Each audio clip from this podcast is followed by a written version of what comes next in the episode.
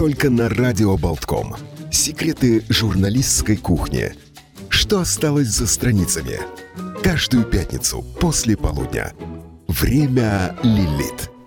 Ну что же, наступает время Лилит. Мы, может быть, сегодня не совсем в урочный час, но тем не менее встречаемся со свежим номером прекрасного, удивительного, всегда радующего, интересными встречами, темами. Э, часто даже бывает и вот такими и спорными, вызывающими очень большие дискуссии э, журнала. И в нашей студии Галина Панзайцева. Здравствуйте, Галина. Как раз мы поговорим о интересных материалах которые представлены в этом номере журнала. Здравствуйте, дорогие друзья, рада быть с вами. А вынесенное на обложку имя Даниила Булаева. А, а, или вы хотели, может быть, нач, начнем с Ильи Колмановского? Э, выбор давайте, за вами. Да, нет, давайте, раз у вас уже он открыт, давайте поговорим об этом, тем более, что мы с э, Ильей Колмановским тоже даже беседовали в прямом эфире, и он тогда э, еще раз вот рассказал всю историю, понимаю, что это традиционный вопрос, почему называется так странно вот его подкаст «Голый землекоп», и вообще рассказывал вот о своем увлечении, вот как он пришел к этому. Чем, вот, может быть, я понимаю, что все-таки интересный новый поворот эм, в, э, именно вот в этом материале о нем, э, с какой стороны вот его представляете? Э, конечно, мы представляем его и со стороны великолепного популяризатора науки, ученого, биолога и зоолога. Но мне бы хотелось коснуться, ведь это женский журнал, а женщины, как всегда, интересуются психологией и отношениями, аспекта личной жизни Ильи, о котором он рассказал и который мне показался очень интересным. Эм, у Ильи сейчас второй брак – что характерно, первый его брак э, с супругой, э, которая была яркой, интересной личностью, и пара детей был очень удачным. Его второй брак оказался очень удачным. Э, Илья вышел из первых отношений, сохранив дружбу и очень теплую привязанность не только с детьми, это святое, но и с супругой, которая состоит во втором удачном браке, первый, и с ее родителями.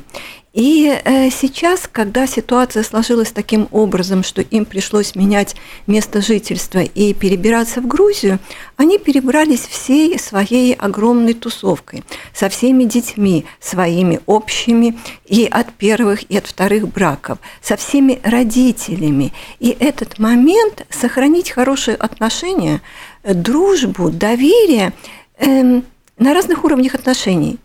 Мне кажется, это огромный запас прочности дает для человека по жизни. Мы ведь как привыкли?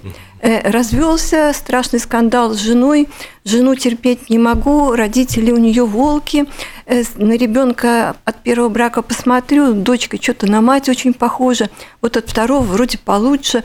Вот и э, холодные враждебные отношения, они же отнимают у нас кусок прочности и кусок близких людей – ведь ты никуда не денешься. Тот человек, с которым ты прожил 10 или 15 лет своей жизни, э, он тебе был и остается близок.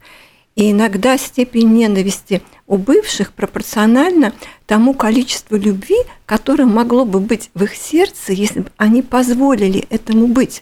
Наши пути разошлись. Но у нас только прекрасные воспоминания, и мы доверяем друг другу.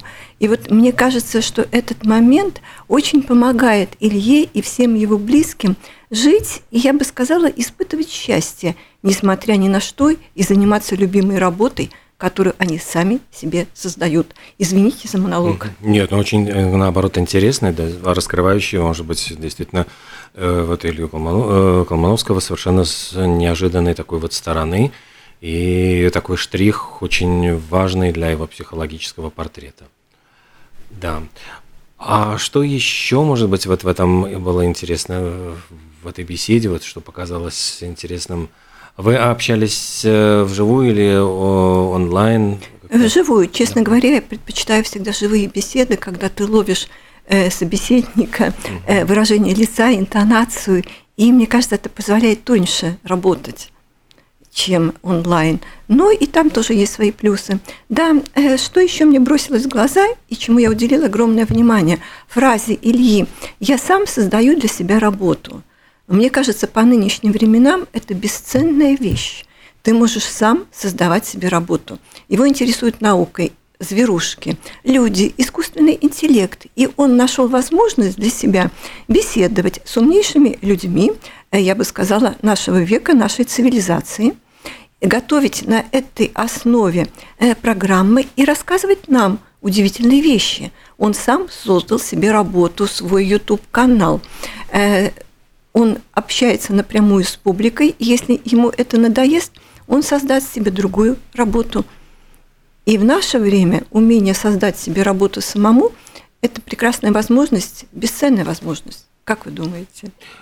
Ну да, наверное, тем более, что это возможность быть таким, я бы сказал, транслятором. Вот э, идей и, можно сказать, таким переводчиком э, такой вот э, э, буферной зоны между вот э, с какими-то очень сложными вещами и людьми, которые бы хотели знать об этих вещах Э, более простым языком, и, наверное, это вот умение рассказывать просто о сложных вещах, умение вот пересказывать эм, и доносить, транслировать вот эти вот какие-то новые тенденции, идеи, эм, открытия для широких масс, это очень важно. И мне кажется, очень важно то, что Илья поделился своей мыслью и тем, как он создал себе работу сам с нашими читательницами – для них это будет очень полезно. Тоже такой вот пример ноу-хау вот того, как эм, если вдруг вы ищете э, работу, может быть, не стоит искать ее, а стоит ее создать. Э, прекрасный вывод. Да, Хорошо, тогда мы можем уже что-то еще осталось по этому материалу, о чем хотелось бы сказать. Я думаю, остальное прочитаю. Да. Хорошо, тогда, может быть, перейдем тогда к Даниилу Булаеву, который вот, имя которого вынесено на обложку тоже вот журнала «Лилит». А, за Данилой Булаевым, я думаю, что это удивительный пример того, как вот вся его жизнь разворачивается ну, для любителей вот музыки классической буквально на наших глазах, потому что многие помнят вот момент, когда его именно как вундеркинда воспринимали вот э, еще совсем юного, выходящего на сцену с опытными музыкантами. И э, вот момент этого взросления, я бы сказал, но ну, проводя какие-то, может быть, аналогии, мне всегда в кино ближе, вот не каждому Макалею Калкину удается э, стать вот дальше э, большим артистом и продолжить вот э, получать ту долю тепла, вот восторга и восхищения, которым обычно вот мы испытываем, ну, потому что вот в, в, в юном возрасте, вот когда человек взрослеет, ему нужно уже что-то доказывать, уже нужно показывать, что он умеет что-то наравне со взрослыми. И Даниил Булаев показывает такой вот э, яркий, я понимаю, пример позитивного решения. Э, да, мне э, показалось, нет, не показалось, я увидела, что судьба Даниила – и личность, она, с одной стороны, уникальна, потому что талант, но путь, который он прошел, он очень типичный и очень показательный. Я помню, Олег, прекрасную программу вашу с ним, когда вы беседовали и задали ему вопрос, э, вот как в современных реалиях ты ребенок обычно его предохраняют от всех стрессов, от напряжений, от соревнований, помните, вы спрашивали, как ты, вот, э, как вы смогли выдержать соревнования с раннего возраста? Ведь это же так вредно, как ты не сломался, да? Вы говорили на вы, конечно.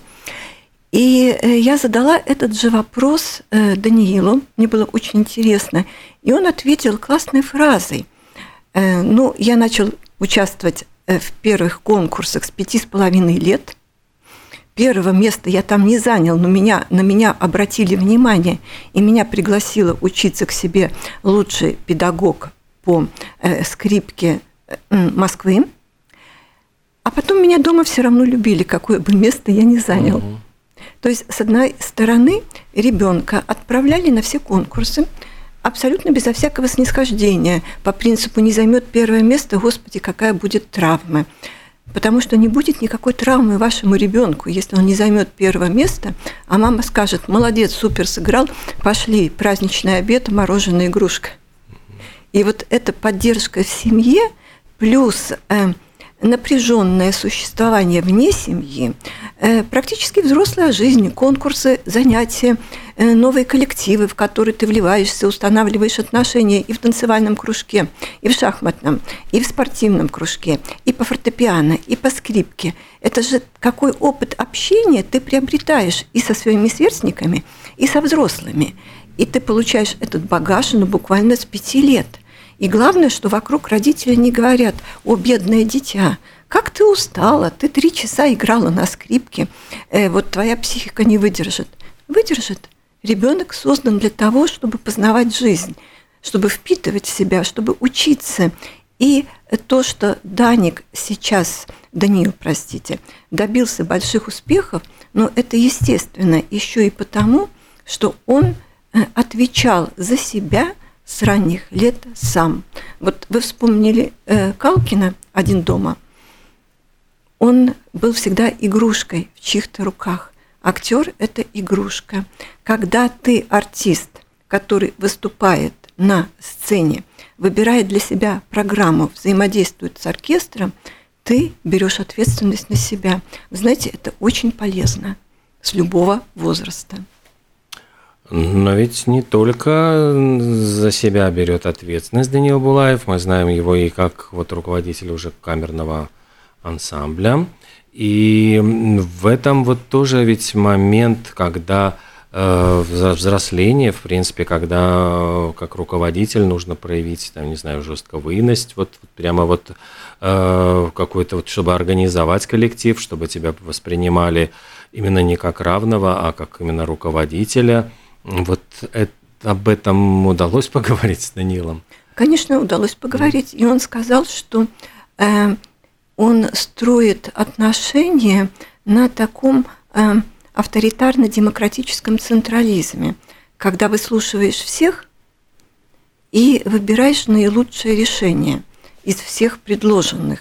И это решение может предложить кто-то другой, но выбираешь все равно ты и несешь ответственность за его реализацию как руководитель ты. И мне кажется, что вот это сочетание, когда любой может выдвинуть классную идею, и твой шеф скажет, молодец, супер, классно, будем делать так. Это э, очень бодрит команду. А то, что за все ошибки будет отвечать он, а не ты, который ее выдвинул, это дает уверенность, ощущение защищенности. И потом, ведь сейчас Даниилу 19 лет – с моей точки зрения, это никак не ребенок, это взрослый мужчина. Мне кажется, что уже с 16-17 лет ты вполне можешь принимать взрослые решения, и у нас почему-то э, все время отодвигается порог взросления, чуть ли не до 35 лет сейчас, угу. когда в 16-18 лет ты можешь брать ответственность на себя – Посмотрите, детские в атаге команды, куда они только не залезают, что они только не предпринимают, и ничего, руководят. Э, вот вы сказали, что отодвигается там порог взросления до 35 лет, и э, в то же время там все эти знаменитые там какие-то Гайдар командовал полком там и так далее, то есть там говорили о том, что в экстремальных ситуациях раньше э, и люди действительно становились взрослее и брали на себя ответственность не только за себя, но и за других в очень молодом возрасте. То есть там, э, в принципе, ну и жили достаточно быстро, потому что уже в 50 лет это был старик, все, там жизнь закончена, и в 30 лет уже считалось, что человек состоялся, и все, его там как бы, если э, ну, все самые главные события уже вот должны быть за, за плечами, там дальше уже тихая размеренная жизнь. А сейчас вот это увеличение срока жизни, оно но в самом деле делает людей инфантильными, такое ощущение, что и все, ай, все успею, все еще, э, там мне всего лишь 40 лет, жизнь еще только начинается. Мне кажется, что ощущение «мне 40 лет, а жизнь только начинается», оно прекрасное, если ты пред этим думаешь «моя третья жизнь только начинается» или «моя четвертая». Э, мне кажется, наша ошибка в том, что мы стали отодвигать э, молодость. Окей, до 60 лет ты девушка, если не до 70, или молодой человек. Но почему ты в 20 еще ребенок? Почему у нас появился этот эйджизм наоборот? И ведь ребенок подросток, он легко берет ответственность на себя, и мы видим по жизни, что они прекрасно с ней справляются. И я бы удлинила жизнь за счет прекрасного взрослого периода, когда человек взрослый, он отвечает за себя, принимает решения, и как Даниил, да, 18 лет свой оркестр, а не в 50, как у а, некоторых других. Нормально? Ну да, но с другой стороны, вот это ведь тоже очень большая ну, как бы ответственность и, может быть, э, не знаю, этот страх вот завышенных ожиданий, когда тебя ждут чего-то вот э, экстраординарного, выдающегося? Э, мне кажется, что напугать человека можно чем угодно. И гораздо лучше, если мы напугаем ребенка тем, что мы ждем от него чего-то выдающегося, чем ничего вообще не будем от него ждать и пустим его жизнь на самотек. Всегда любой ребенок, любой подросток найдет на о чем споткнуться, на чем набить себе шишки. И лучше пускай в этом процессе он хоть опыт приобретает, ответственность, знания, информацию, а не просто сидит в школе. Э, Данил Булаев, вот что еще такого удивительного, интересного запомнилось вот в общении с ним? Были ли какие-то не знаю, вот э, сложности с, э, в интервью, какие-то темы, которые, может быть, э, не хотелось обсуждать, или наоборот, вот хотелось, но э, ему... Эм, сложных моментов не было. И мне очень понравилось, как Даниил вел беседу. Это была беседа, стиль общения э, зрелого, опытного человека, который привык общаться с публикой и очень хорошо знает, какую дозу откровенности и искренности надо давать, а какую придерживать при себе. Э, при этом яркость, непосредственность его периодически одерживала вверх, и он э, с упоением рассказывал, как ему нравится работать, как он схватается за любую возможность играть, э, расширить свой кругозор, выступить там, выступить сям, причем для него э, выступить на подмене, да, отлично. Э, не приехал какой-то ансамбль, вот прекрасный момент – описывается в этом журнале, должен был приехать итальянский музыкальный ансамбль для того, чтобы играть в еврейском обществе на серьезном концерте, посвященном Дню Холокоста. Но их не пропустили с багажом, который был неправильно оформлен в Италии. И э, э, Инна Давыдова э, звонит э, руководитель этого концерта э, Данику и говорит, спасай еврейское общество, приходи завтра играть. И Даник отвечает прямо в трамвае, да, э, уважаемая Инна, спасу, приеду, э, находит себе э, своих великолепных исполнителей, быстро оговаривают программу, они быстро репетируют и проводят блестящий концерт. Вот эта вот восхитительная легкость, ну прям как Моцарт, да, меня в нем поражает и очень радует. Вот это очень юное, это то, что прекрасно в детстве. С другой стороны, вот э, уже в 19 лет стать руководителем э, вот, своего ансамбля, а, а что дальше? Вот есть ли какие-то вот мечты, которые э, еще нужно ставить себе, вот какие-то горизонты, которых достичь? Эм, я думаю, что горизонтов у Данила много. Он коснулся того, что его очень интересует э, большой симфонический оркестр, угу. его интересует палочка дирижера в руках, пульт, но это, это все будущее. Э, Четко, что он знает, что ему нужно работать сейчас над музыкальной карьерой, над музыкой. Э, немножко расширить свой оркестр, и угу. расширять программу и двигаться по этому пути. А вот на этом пути современных музыкантов, вот кажется, что вот буквально вот мы говорили вот с нашим предыдущим гостем, а, очень интересный был гость, мы говорили о том, что как будто бы вот происходит у многих музыкантов выгорание. То есть вот а, не то чтобы выгорание, но вот они даже не могут э, толком сформулировать, зачем они выходят на сцену. То есть, ну, многие выходят уже как бы по инерции, потому что, ну да, вот я умею это, я это делаю, но при этом вот как будто бы нету какой-то вот магии, огонька, нет чего-то вот какой-то философии, то есть вот которую э, как бы обязан нести с собой вот артист, который э, выходит на сцену к публике? Я могу сказать то, чем поделился со мной Даниил. Он сказал, что ни в один момент, когда он играет на сцене, он не забывает о том, что есть публика, о том, что пришли люди, которые пожертвовали не только не деньгами, самым дорогим своим временем, чтобы его слушать. И он должен давать им радость. Он им должен. Он говорит, что он играет для людей, для тех, кто пришел его слушать. Знаете, есть некоторые артисты, которые заводят глаза к небу и говорят, ну, я вообще играю для себя. Я бы играл, вот даже если бы никто не слушал, вот Даниил играет для нас с вами. Он говорит, что музыка рождается между нами, а не где-нибудь в пространстве, в ящике стола. Еще вот одна проблема, которую постоянно тоже вот э, обсуждаем мы в, с исполнителями академической музыки, о том, что э, публика в основном держит вот в поле зрения э, несколько имен, вот, которые очень популярны, ну, условно, Моцарт, Вивальди, Бах – а есть огромный пласт музыки, э, сочиненный композиторами, имена которых не столь популярны, но это не умаляет их и таланта, и э, вот красоты этих произведений. И вот всегда очень сложно бывает, э, ну, составляя программу, приходится комбинировать, то есть чтобы был вот какой-то якорь, на который пришли, вот увидев знакомое имя, а, и вот с этим вот можно заодно и исполнить для Э, публике произведение, может быть, не столь я вот все время боюсь это слово, но хит, хитовость, но в принципе вот понятно, что если произведение на слуху, это э, вот то, что абсолютно все знают.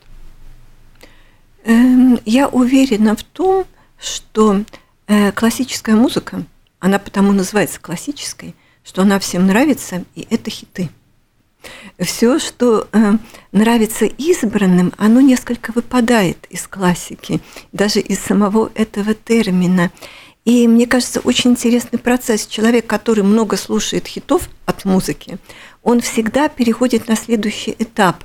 Так, мне эти пончики приелись, эти булочки тоже, а чтобы такого остренького попробовать, да, может быть, маслины, он все равно перейдет выше. Но любая высота – это все меньше и меньше публики. Э, путь открыт. И мне кажется, совершенно правильно делают те, кто добавляет в большой хитовый концерт одно-два произведения другого уровня, чтобы человек почувствовал, что можно по-другому, и, может быть, заинтересовался этим. А, вот еще одна тоже тема, которую мы буквально вот час назад обсуждали, это то, что у многих исполнителей – может быть, отсутствует э, ну, вот какая-то оригинальная трактовка, то есть э, э, существует огромный вот груз традиций и прочтения вот классических произведений, и часто бывает, что ну, одно и то же произведение, оно ну, звучит одинаково ну, в исполнении разных музыкантов. Правильно ли это? Должен ли музыкант предлагать свою какую-то трактовку, интерпретацию классического произведения, или это ну, что-то излишнее, наносное, пафосное. Э, слушайте, а кто знает, как исполнял свои произведения Моцарт или Лист? Я не знаю. Музыкант не знает. Критик тоже не знает.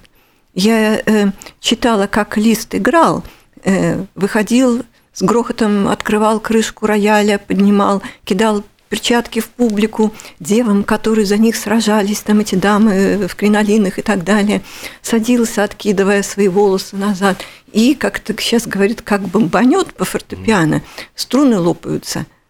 Вот так вот он играл. А сейчас попробуй кто-нибудь так исполнить. Не, ну Мацуев, может быть, исполняет. То есть я что хочу сказать? Конечно, э, любое произведение имеет ценность, потому что мы можем вложить в него сегодняшний день.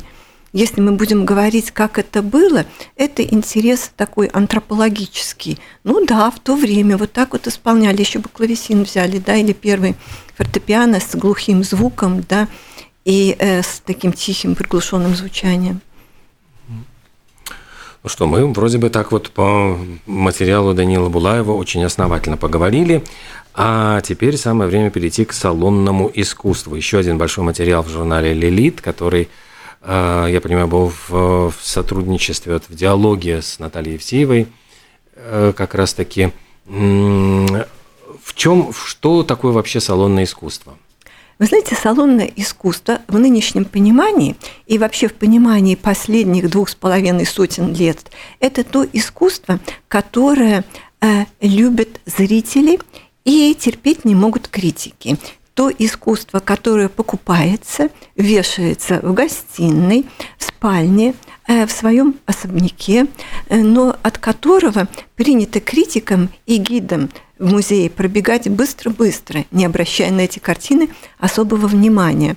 Э, выражение «салонная живопись» – это от салона, от э, французской академии, от академического стиля в живописи пошло. Салонная живопись, та, которую привечают в салонах. Академическая, э, четко выверенная, похожая на жизнь, реалистичная – которая изображает там не всяких бурлаков на Волге, там, да, а если э, красивые пейзани, э, красивые пейзажи, красивые дамы, джентльмены, там всегда присутствует то, что мы все ищем в искусстве – красота. Но, тем не менее, вот само выражение салонное искусство, оно вот э, скорее с какой-то негативной коннотацией употребляется, и э, всегда какой-то вот синоним – ну, не знаю, вот прямо вот мещанство, пошлости, вот в это вкладывается вот какой-то вот, вот именно вот этот такой негатив. Да, конечно. Э, но мне хотелось в своем материале с подачи и с объяснения великолепной Натальи Евсеевой развеять этот миф. Вот то, что вам нравится, то, что красиво, то, что вас радует, оно имеет право на существование. Как бы мы это ни называли, кич, пошло, Э, салонное искусство. Да, это не будет двигать вперед мировую живопись, но раз это приносит вам радость, то пусть оно будет. Тем более, что граница постоянно меняется туда-сюда. Есть такой великолепный художник, э, Сарджент, портретист, э, салонный художник конца XIX века, который создал огромное количество как э, салонных портретов, так и очень глубоких – реалистичных портретов, но на уровне, э, не знаю, вершинства, не Рембрандт, конечно, но очень хорошо. И просто когда ты смотришь этот материал, даже иллюстрации в журнале, ты понимаешь, что вот ты глядишь на этот цветок, современный прекрасный художник Вадим Маркевич работает в Лепое, салонный художник, он красиво пишет, но ты смотришь этот цветок, э, э свет играет, на бокале, на цветке, и ты хочешь его увидеть, притащить к себе, купить и смотреть каждый день. И я не, не могу себе представить человека, который притащит себе в квартиру, в дом Мунка Критка, mm-hmm. да? Ну, вряд ли. А вот такое, да? Когда мы говорим о том, что приносят, э, действительно ли делится живопись на ту, которую мы создаем, ну не мы, художники создают для, условно, домашнего пользования, то есть то, что вешает человек э, в гостиной, или то, что предназначено для такого общественного, общественного пространства в музее? Эм... Потому что, ну, условно говоря, инсталляцию окурков вот как будто бы дома себе разместить странно. В музее она еще может быть, вот люди будут ходить, цокать языками, или там, не знаю, кожуру банана, при, там, или сам банан скотчем прилепить к стене, там знатоки соберутся, будут, в общем, как бы так обсуждать, вести дискуссии. Дома, вот, пожалуйста, банан, вот скотч, твори искусство. Никто не хочет. Э, я с вами совершенно согласна. Сейчас искусство делится, э, ну, как мне кажется, живопись на два варианта. Один продажный для широкой публики и другой выставочный и музейный. Э, мне кажется, эта особенность была всегда – потому что вряд ли, когда передвижники создавали свои полотна про страдания э, русского народа, они рассчитывали, что это будет дома. Салонная живопись, она и к этому тоже нас склоняет. Хотя, кстати, огромные полотна Иванова «Явление Христа народу», представьте, это салонная живопись. Это считается э, фу для критика это дешевка, там Иисус и народ, они слишком красивые, идет он красиво. Нет, надо все пострашней. Хотя вот в доме, как бы вот я, ну, так вот вспоминаю, когда в Третьяковской галерее ты идешь и видишь издалека, то есть вот идешь через залы и залы, он тебе все приближается, становится все больше и больше и больше, ты понимаешь, насколько грандиозна эта картина огромная, и как-то ты просто замираешь, чувствуя себя вот буквально букашкой вот перед ней. Э, да, эти, эти полотна впечатляют, ведь Брюлов – это салонный художник – Последний день Помпеи, салонная картина. И тем не менее, вот эта грань, она, конечно, очень тонкая. И, э, как я вижу, мы все ищем красоту. А красота, кстати, еще и хорошо продается. И салонные художники, они очень часто пишут отличные картины и зарабатывают сумасшедшие деньги, то время как двигатели прогресса в живописи, ну типа классика Ван Гог, да, ничего не заработал, никто не покупал – ничего не продал, понимаете? И это тоже обидно для творца и для критика. Э, есть некоторые художники, знаменитый Энгер, э, потрясающий мастер рисунка. Писал, как хотел. И салонная живопись есть, и совершенно удивительные картины. У него есть прекрасное полотно, лежащая одолиска. Лежит красавица, у которой одна рука где-то в два раза длиннее другой и э, странной формы ноги – но это ты не обращаешь внимания. Он сознательно это сделал, потому что так красиво перетекают линии. Салонный художник, не салонный художник. Я так вижу, вот так вот делаю. Тонкая грань.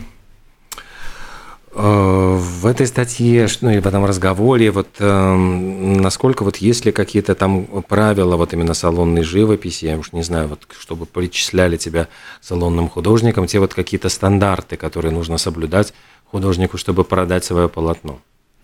Э, это должно быть красиво, обязательное условие.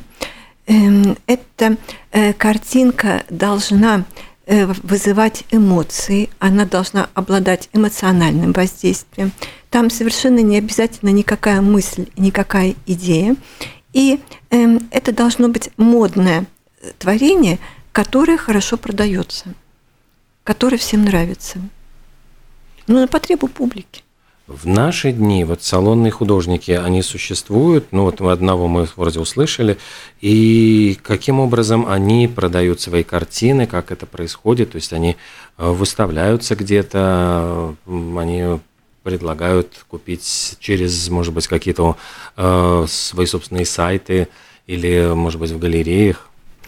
Эм, через галереи, э, причем пользуются эти художники большим спросом. И вот знаете еще какой очень характерный момент для салонного художника, если этот художник нашел э, определенного вида э, трюк, э, живописный прием, и он пользуется успехом, он его повторяет всю жизнь.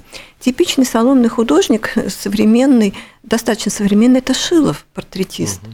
Ну, такой салонный, что салоннее не бывает – Хотя ты смотришь его ранние-ранние картины, э, это такой э, современный импрессионизм, они такие легкие, такие обаятельные его портреты. А потом, как пошел, ни тебе анатомии, ничего, только вот статично сидящие фигуры, которые своей красотой устраивают заказчика. Но ведь многим нравится. А, вы сказали заказчика, то есть есть и э, часто варианты, когда художник пишет на заказ, то есть ему заказывают картину, заказывают заранее или сюжет. Да, или... конечно, конечно. И салонные художники, они с огромной радостью будут заказывать. Вы скаж, придете и скажете, нарисуйте мне, пожалуйста, букет роз э, в руках моей любимой женщины. И он нарисует букет роз и вашу любимую женщину. Вы сразу увидите, о, это моя любимая женщина, это розы. Вы придете к Творцу продвинутому, он скажет, э, ладно, любимую женщину нет, но с розами нет, а вот, пожалуйста, с саморелисом и с одним. Вы увидите и скажете, это что, цветок? Это она? Да? А он так видит, и, может быть, это получится потрясающий шедевр, как у Пикассо. Но ну да, то есть э, как раз может быть то, что ценят, оценят потомки, но не оценят современники. Всегда ли эта живопись э, ориентирована на современников, и кто из салонных живописцев переживает время? Ну вот мы называли имена, там, не знаю, Брюлова там и так далее, но вот все-таки вот в своей массе своей они переживают время, остается ли в цене? Э, более того, я могу сказать, что некоторые переживают свое время, и цена у них растет – я упомянула Джона Сарджента, портретиста американского, прекрасный художник, цена которого сейчас э, очень выросла. Он в середине 20 века э, вообще не котировался, а сейчас он выходит на первый план со своими работами. Так что опять ты никогда не знаешь, что потомки захотят увидеть и выбрать из твоих картин. Может быть, самый пошлый сюжет через сто лет будет касаться шедевра упоительным. Что вот в, этой, в этом диалоге вот с Натальей Евсеевой, как я понимаю, что вы обсуждали э, вот эту тему, для вас было, например, самым интересным, самым неожиданным? Э, для меня был неожиданным э, вот именно то, что мы сейчас упомянули с вами, переход якобы салонных художников да, в разряд высоко ценимых со временем. Э, мне это показался очень интересный момент. И мне было очень забавен еще момент ревности э, художников, выдающихся э, к знаменитых, но не покупаемых тем, кого брали на расхват. Вот передвижники, они очень не любили, был такой начинающий к сожалению, недолго прожил художник Васильев, написал всего несколько великолепных пейзажей, и его общество передвижников начало травить за то, что его пейзажи вдруг стали пользоваться бешеным спросом. Они были красивые, да. Ну вот, э, а потом я подумала, жизнь как жизнь везде, все нормально. Везде ревность, везде как к чужому успеху. Ох, ну а в живописи вот современные э, салонные художники, они, их э, размещают картины дома или все-таки э, чаще получается, что это э, ну вот доступность, доступность произведений, то есть это участие, может быть, в выставках или в каких-то там в галереях, музеях, э, где чаще можно увидеть эту салонную живопись? Эм, я много очень салонной живописи вижу в галереях. И у нас в Риге есть такие произведения, и есть такие художники, и очень много в Соединенных Штатах. Там э, хорошо продается все то, что покупается. И опять, ведь чтобы стать хорошим салонным художником, нужно иметь э, академическое образование – уметь рисовать, а не только кидать пятна на холст, и иметь представление о технике живописи. Ты не можешь просто стать салонным художником с потолка. Тот же самый Вадим Маркевич, у него огромная школа, он был реставратором в течение многих лет картин великих мастеров с высшим образованием – и вот с этим тонким, тщательным подходом каждую веточку, каждую деталь выписать. И мне это кажется очень, очень важным для нас. А, ну вот для наших слушателей свежий номер журнала «Лилит», и мы говорили об одном из материалов, посвященных салонному искусству. Вот с Натальей Евсеевой в диалоге Галина Панзайцева подготовила этот материал. А еще вот мы сегодня говорили про большую статью про Даниила Булаева, с ним интервью, и с Ильей Колмановским – тоже вот с очень популярным известным биологом, зоологом, ученым и популяризатором, вот эм, ведущим блогов.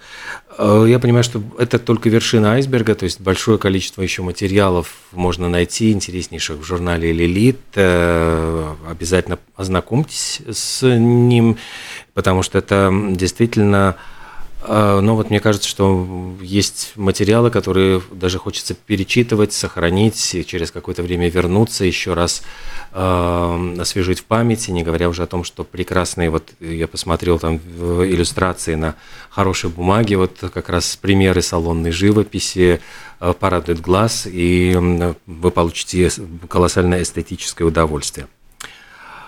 Спасибо большое. Галина Панзайцева сегодня рассказывала о, новом, о новых материалах журнала «Лилит». Спасибо вам за ваш труд, за вашу интересную такую беседу и желаем новых интересных собеседников и новых интересных материалов. Благодарю вас и спасибо всем, кто был с нами. До свидания.